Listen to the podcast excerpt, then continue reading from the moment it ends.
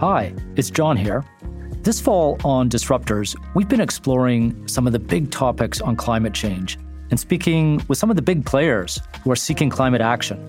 We called the series The Climate Conversations, and it's fair to say those conversations, well, they're just starting. As part of that effort, we're bringing you special extended cuts of some of our most popular climate conversations. Katharine Hayhoe a Toronto born climate scientist, was one of our earliest guests in the climate conversations and a passionate advocate for finding common ground through dialogue. It's actually the title of a TED talk she gave called The Most Important Thing You Can Do to Fight Climate Change? Talk About It, which has been viewed almost 4 million times. We talked with Katharine about what individual citizens can do to affect change and to change minds. Here's more of that conversation. Katharine, welcome to Disruptors. Thank you so much for having me. I want to start, Katharine, with a question about optimism because so many climate conversations are negative or pessimistic. You're an optimist.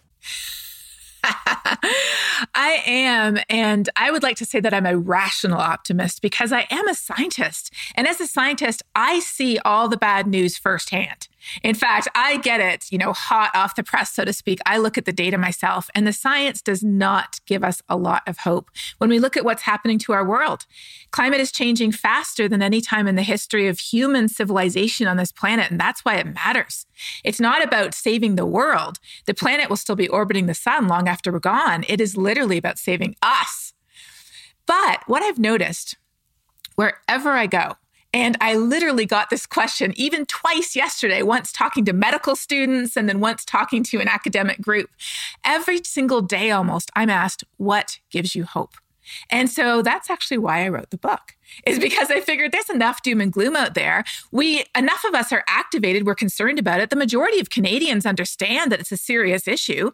So what can we do about it? It turns out that hope comes from action. Isn't that interesting? And not recycling. Although, you know, every little bit helps. But specifically, when we get out and we use our voice to advocate for change, when we engage with others, when we speak within the place where we work or the neighborhood or our kids' school or, um, you know, an organization we're part of, obviously our city and our province and at the national scale, when we use our voices to talk about why this matters and what we can do to help fix it, we don't have to be David Suzuki to do this. I'm absolutely convinced that every single Canadian can do this. And when you look to the past, when you look to massive issues like slavery and women being able to vote and civil rights in the States and apartheid in South Africa, how did the world change before? It wasn't because a prime minister or a president or a king or a CEO or even a celebrity decided it had to. It was when ordinary people used their voices to say, you know what, the world can and must be different. That's how change happened. What can each of us be doing more of? I mean, I, I, I recycle, and as our longtime listeners know, I'm an active biker, uh, but I don't think I'm doing nearly enough. What can each of us be doing more of? Well, it's so interesting because when I first started to talk to people about climate change, I would get that question immediately. And, you know, I would say the traditional things that we would all say. I would say, well, you know, have you changed your light bulbs? have you looked at where your electricity comes from? But then I thought to myself, is that really enough? So I stepped on uh, the carbon scales myself. I, I stepped on, you know, I went to a carbon co- footprint calculator and I calculated my carbon footprint. And I was absolutely shocked because the number one source of my personal carbon emissions was not my light bulbs and it was not even the car that I drove. It was not my hydro bill. It was my travel. And I'm not talking about like travel to yoga retreats in Bali. The last time I went on an actual vacation, I can't even remember other than just to see family. Um, it was travel to scientific conferences and to talk to people about climate change. And I thought to myself, well, this is ridiculous. Oh, the irony, the irony. Yes. so, so I decided that pre-COVID, I was going to transition 80% of the events I did to virtual events, whether people liked it or not.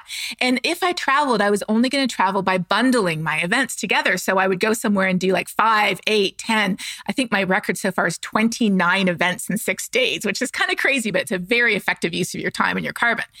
But then, and here's where being a scientist comes in, I started to calculate okay, so I did this, and here's how much I could reduce my carbon footprint. And I also got solar panels and a plug in car and addressed food waste and diet and stuff like that. What if everybody else who's concerned and activated did it too? How much impact would that have on our national emissions? A fraction. a very small fraction, not even a third. And so I thought to myself, well, this is not the answer. This is not the most effective thing that we can be doing. So that's when I did this deep dive into how has the world changed before?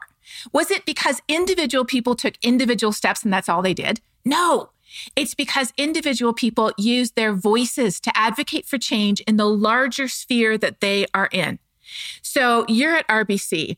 I'm at a university. I just joined um, Nature United, as it's called in Canada, uh, the global affiliate of, of, of TNC each of us is embedded in a place where we can use our voice to talk about how wherever we are can work together to make a difference. We've just come through the summer of the apocalypse, it felt like in many parts of the world. Did that dent your optimism? Unfortunately, it did, um, because with climate change, a big part of our problem is something called psychological distance. We all agree it's a big issue. We agree it will affect future generations and plants and animals and people living over there. But you know, we're the North. We sort of see ourselves as invulnerable to global warming. We see it as a distant issue. And studies have shown that as we decrease our psychological distance, as we're able to say, look, that crazy heat wave out west, it was 150 times more likely because of climate change. The wildfire season we had back in 2017, it burned about 10 times the area because of climate change. The floods that we're seeing, the a hurricane category one passing over Newfoundland, we're seeing climate change loading the weather dice against us. And so studies have shown that when we're able to connect the impacts of climate change to our lives, our lived experience, our activation increases, our concern increases. But then you get COVID, and I live in Texas. I live in a place where I know people who lost their lives, and with their dying breath, were saying, This isn't coronavirus. I know people who their families then did not wear a mask or get vaccinated, and then they got COVID. And I'm thinking to myself, have I overestimated the human capability for self preservation? That's such a good point because here we have a clear and imminent threat to our public health, but to each of our lives. And it's a struggle to come to collective decisions around masking and vaccinations. Climate is clear and present, but it doesn't pose that immediate threat to most people's lives. How on earth are we going to change behavior for a longer term threat when we can't adequately change collective behavior for an imminent threat? I, I still believe we can do it because I've seen it happen despite COVID. And that is if we truly address the two biggest things that are holding us back, which, despite the headlines that we see with um, many politicians in the US and even some politicians in Canada as well, despite the climate denial we see in the headlines, the real problems most of us have are not um, issues with basic physics that we've known since the 1800s. If we really had issues with that basic physics, we wouldn't be flying or using stoves or refrigerators because it's the same physics. The real problems we have are again, we don't think it matters to us and we don't think there's anything we can do about it. So if, if somebody told you that an asteroid was going to hit the earth, but there was nothing you could do, you'd just be like, oh, well, you know, I'll leave that up to NASA and I'll just go on with my life because there's nothing I can do. Maybe, you know, hug my kids a little tighter and hope for the best. And that's sort of the way we feel like with climate change is if it's an asteroid headed for the earth and there's nothing we can do except, you know, like I said, hold our kids a bit tighter and hope for the best. But the reality is with climate change that there's everything that we can do as individuals. In fact, the only way the world has changed before, again, is when individuals decided that it must and it had to. But it all starts with something that I learned when I was doing my undergrad at U of T for the first time.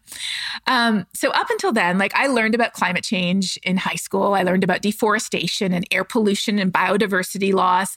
And I learned about environmental issues. And I thought about environmental issues as issues that are serious issues that people like Jane Goodall and David Suzuki and David Attenborough are taking care of. And the rest of us wish them well and watch their documentaries. That's sort of the way I thought of environmental issues. Uh, so I was studying astrophysics at U of T. I was planning on, um, you know, going on to graduate school to study galaxies, and I needed an extra course to finish my degree. And I looked around. There was a brand new class in the geography department over in Sid Smith, if anybody's familiar with U of T. And I thought, well, that looks interesting. Why not take it?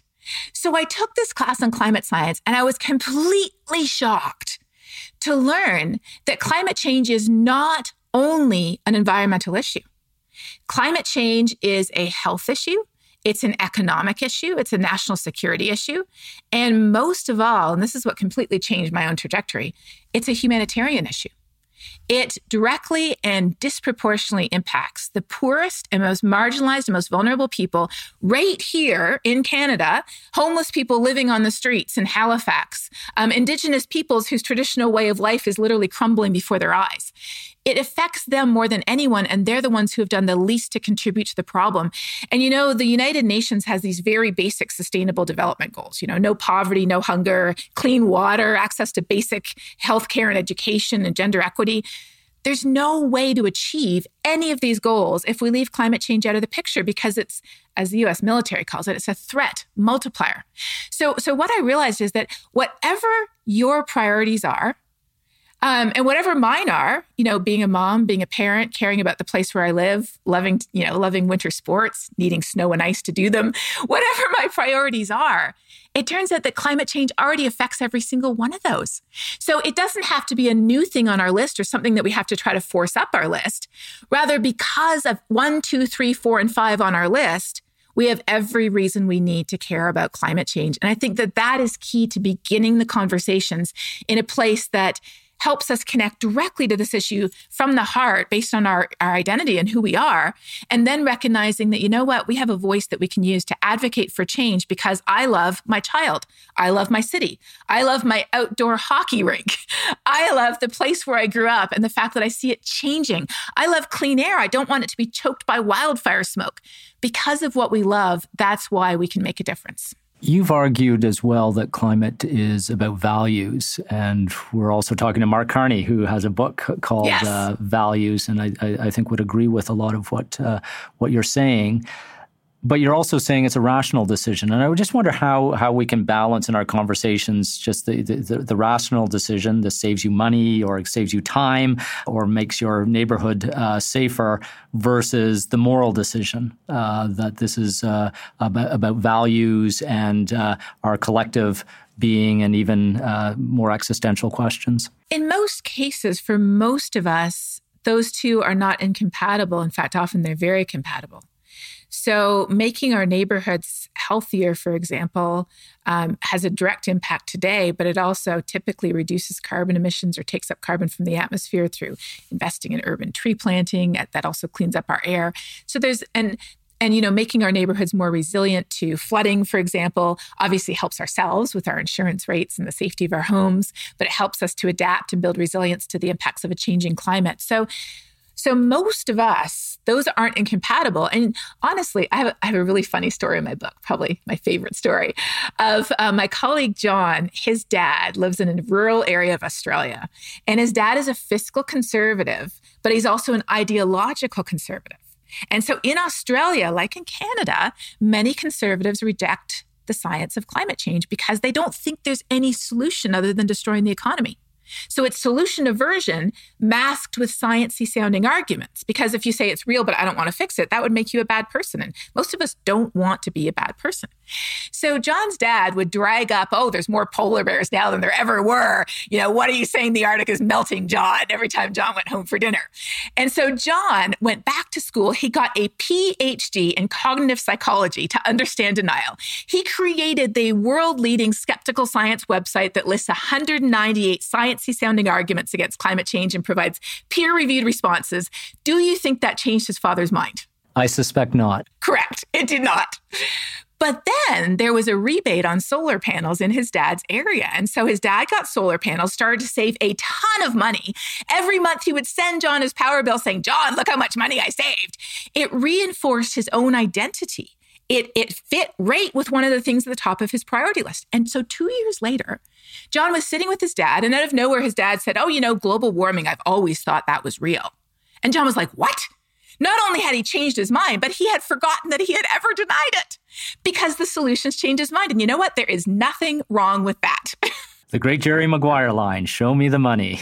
But you, you, you, you touch on a serious challenge that there are groups, large groups of people, um, not necessarily connected to, to, any one religion per se, but they, they, tend to be identifiable groups by geography, um, some other demographic points and the views tend to be fairly entrenched.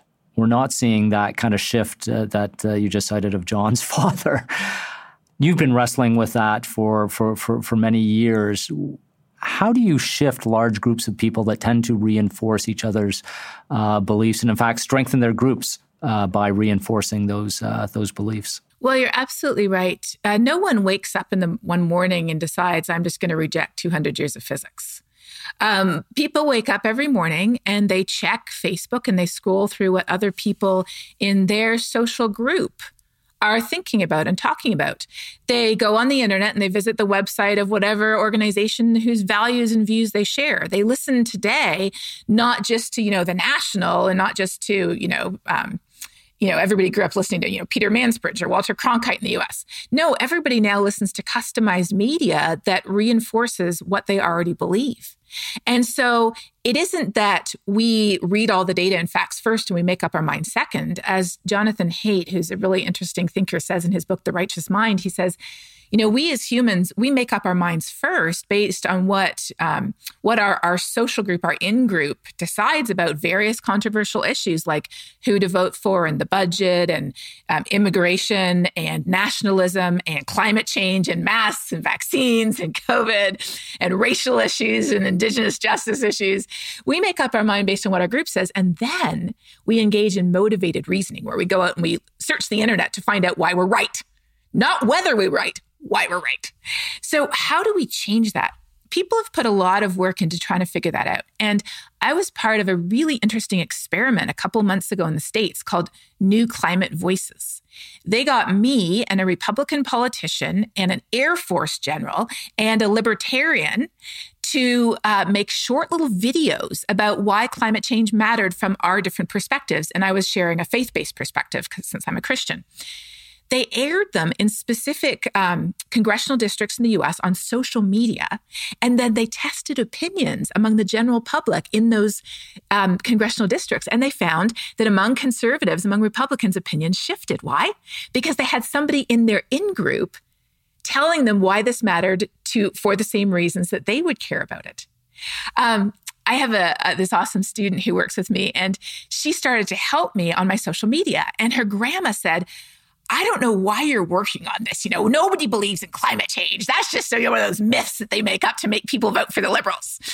Um, and so my sweet student, she's like, Grandma, just listen, just give it a listen, okay? You know, I, am I'm, I'm doing this for a reason. So her grandma listened to just a couple of the videos, and and she sent her the ones from a Christian perspective, and her grandma completely changed her mind. And now she is buttonholing all the ladies in her church, telling them why, if you're a Christian, you have to care about climate change. So change really can happen, but it has to happen, as you yourself said, not when we're waving judgy fingers at people and saying, you have to be just like me. I have a list of these 10 new green commandments. And if you don't do those, you don't really care about this issue. Change happens when we show people that who they already are is the perfect person to care. And in fact, caring about and acting on climate is a more genuine expression of the values they already have than what they're doing right now. Coming up after the break, more of my conversation with Katharine Hayhoe. So stay right there.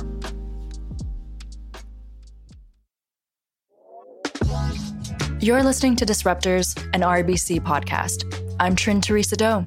Earlier this fall, RBC Economics and Thought Leadership released a report called The $2 Trillion Transition Canada's Road to Net Zero. It explores the costs and benefits of Canada's shift to a carbon neutral economy and how it can fuel a new generation of Canadian innovation from carbon capture technology to sustainable agriculture to the full potential of supercharging electric vehicles, we look at all the ways for Canada to take a leading role in the fight for climate action and the economic opportunities they create. To learn more, check out the link in the show notes of this episode and visit rbc.com slash netzero. And be sure to listen to and follow Disruptors wherever you get your podcasts. Welcome back. In the second half of my conversation with Katharine Hayhoe, we talk about climate lessons coming out of the pandemic, as well as the role of social norms in changing how we approach climate action. I sometimes think about smoking and cigarettes, and it's you know an imperfect and maybe a bad analogy, but that that has been a decades long struggle with behavioral change. And when I think about some of the behavioral changes we need for true climate action, maybe there's some lessons we can we we can draw there. And even though with with smoking, all the science is there, and many of us smoked regardless. We knew the risks that uh, that we were taking, and we did it anyway because it was maybe enjoyable, uh, definitely addictive, but it was also cool. And one of the reasons it was cool was Hollywood. The cool people in film, more often than not, seem to smoke.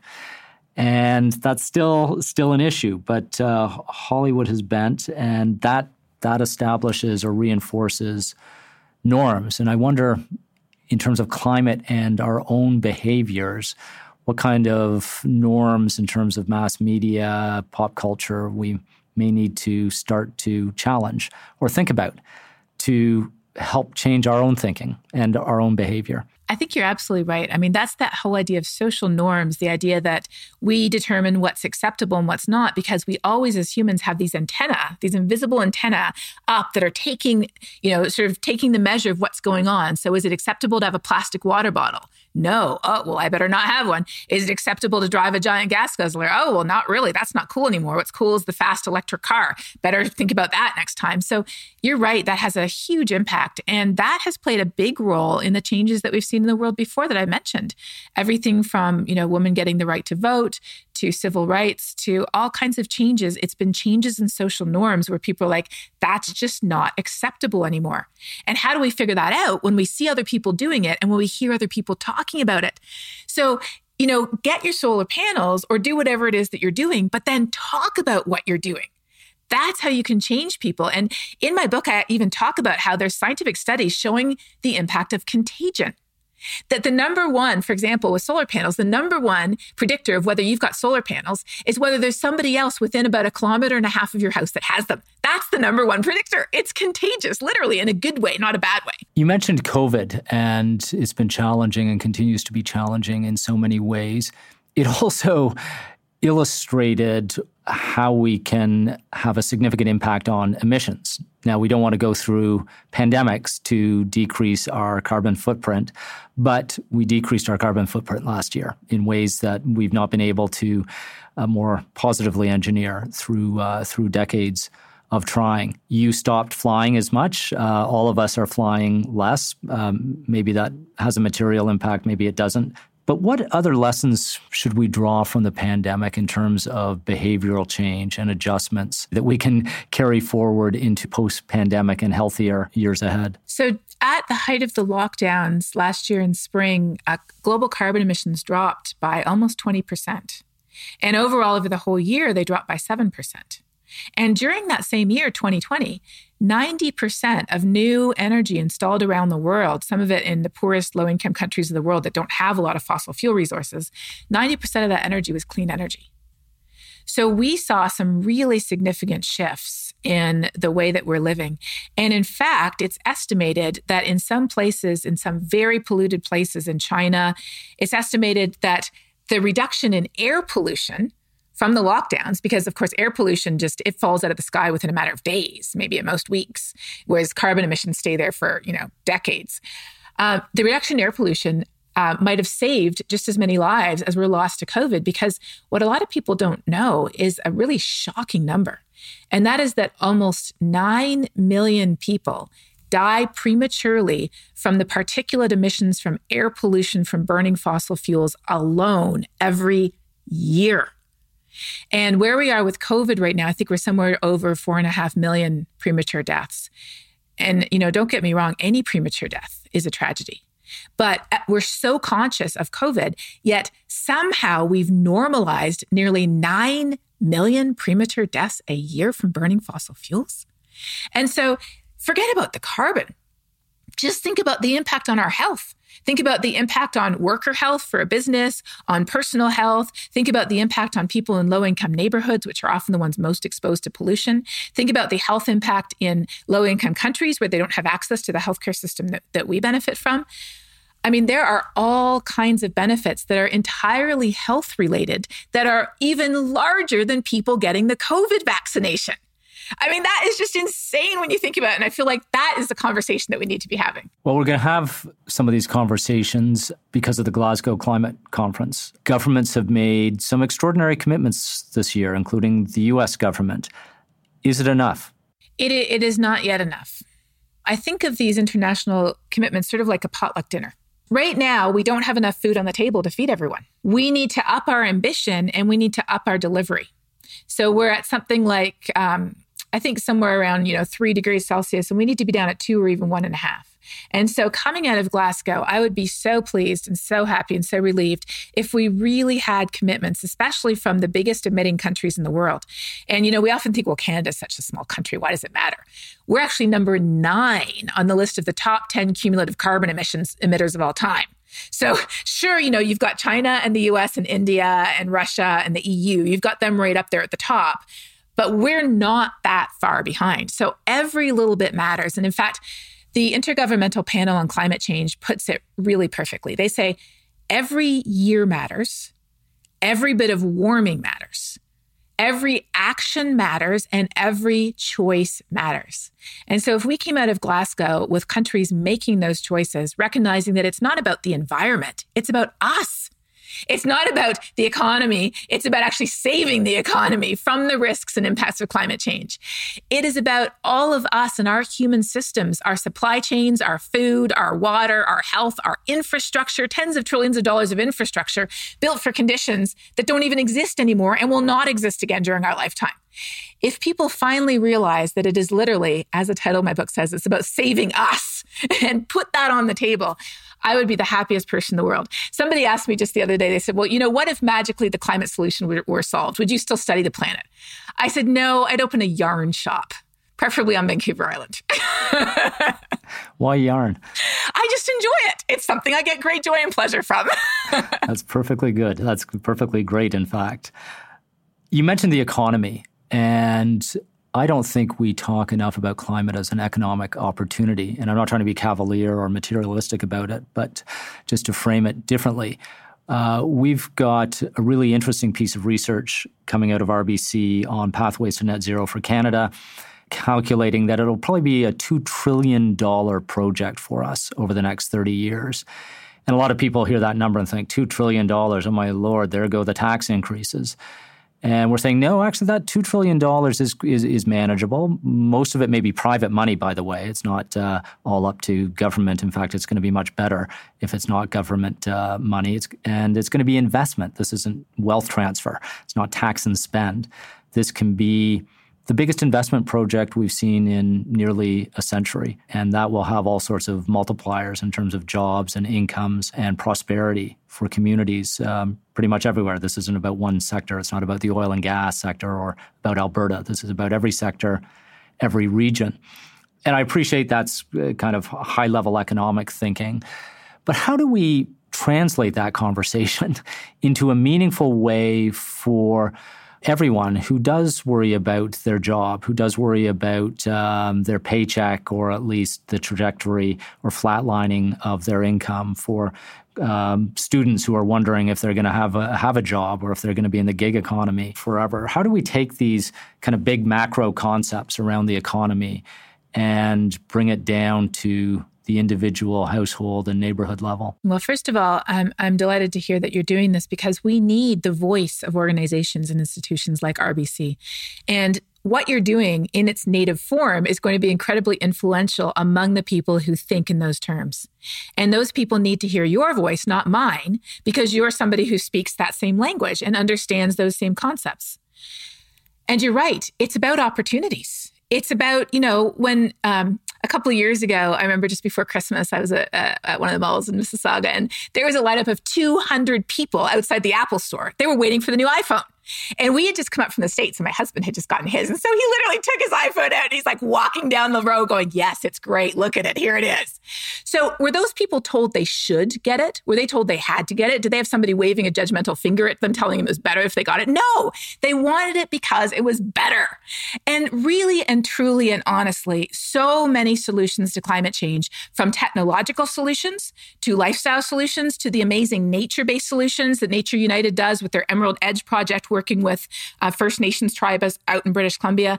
There's so many solutions that are good for us that when you actually hear about what they are, you're like, hell yes, I love that. How can I be part of it? And so I feel like that's what we haven't done is we haven't communicated that enthusiasm, that opportunity, as well as the financial risks. So you just said, you know, here's what we have to spend to get there. But what about the risks that we're avoiding um, through building resilience and adaptation and through encouraging other countries to come along with us? Because believe me, they are watching and we can influence them too. So what are we avoiding? What are we gaining? And how do we understand that the future is coming, whether we like it or not? And it's up to us, and this is literally a science speaking here. The future that we see is up to us. It, it is in our hands. It is our choices that will determine this. Will our civilization be able to continue or not? That is what is at risk. We've been having a fairly optimistic conversation, which I appreciate, but there may be people listening who say that's not the full story. There will be people, there will be sectors, there may be regions that will be losers in this transition. There has to be a bit of uh, give for the take, if you will. Mm-hmm. How do you have that conversation with those regions? You come from Texas, which may see, and, and there's incredible things going on with renewables in Texas and uh, so many other sectors, but there are plenty of people in Texas who think they will be long term losers. And I'm not trying to pick on Texas. It's mm-hmm. just an illustration yeah, yeah. of many regions around the world who feel this way. How do you engage people who feel they see writing on the wall that is not for them happy writing? Well, first of all, I think the most important thing is to be proactive about that engagement. Um, acknowledge it up front. Don't wait for them to tell you. Think of it and look at it yourself and realize, hey, there's a lot of people who are just trying to feed their families. They have a well paying job in Alberta in the oil and gas industry or here in West Texas, which is also the home to the oil and gas industry. And they're not doing it. They didn't pick that job because they wanted to, you know, help destroy civilization as we know it. they picked that job because we need energy. And energy is something that is inextricably linked with human well being. Around the world, access to electricity specifically is one of the major metrics that determines our level of well being.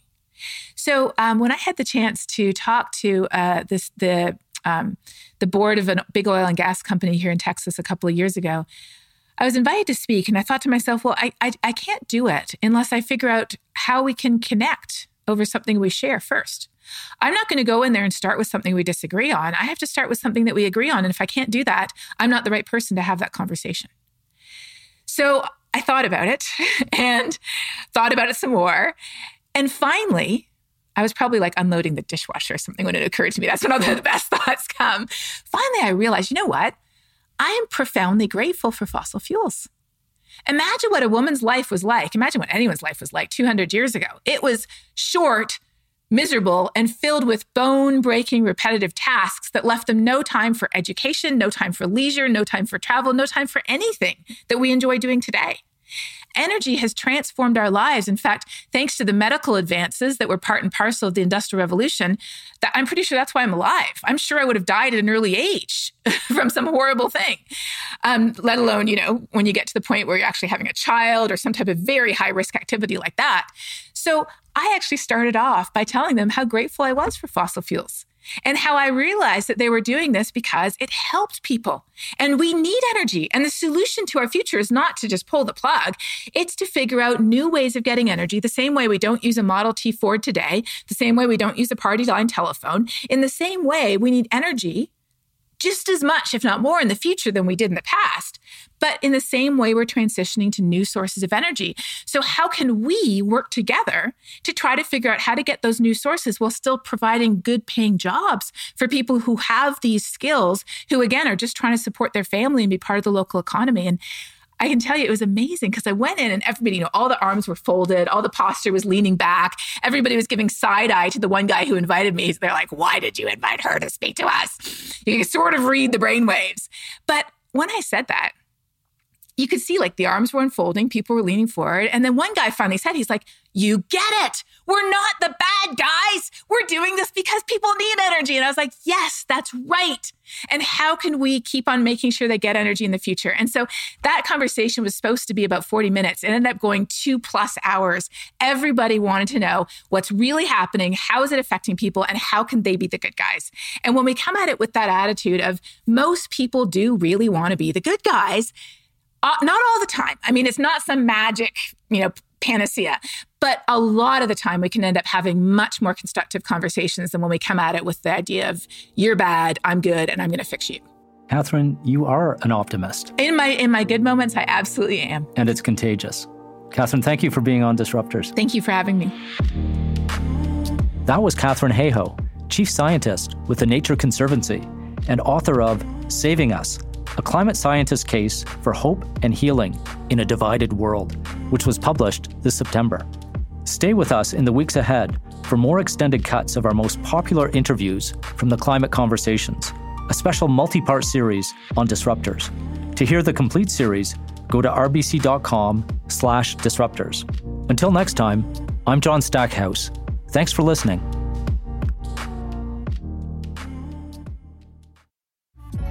Disruptors, an RBC podcast, is created by the RBC Thought Leadership Group and does not constitute a recommendation for any organization, product, or service. It's produced and recorded by Jar Audio.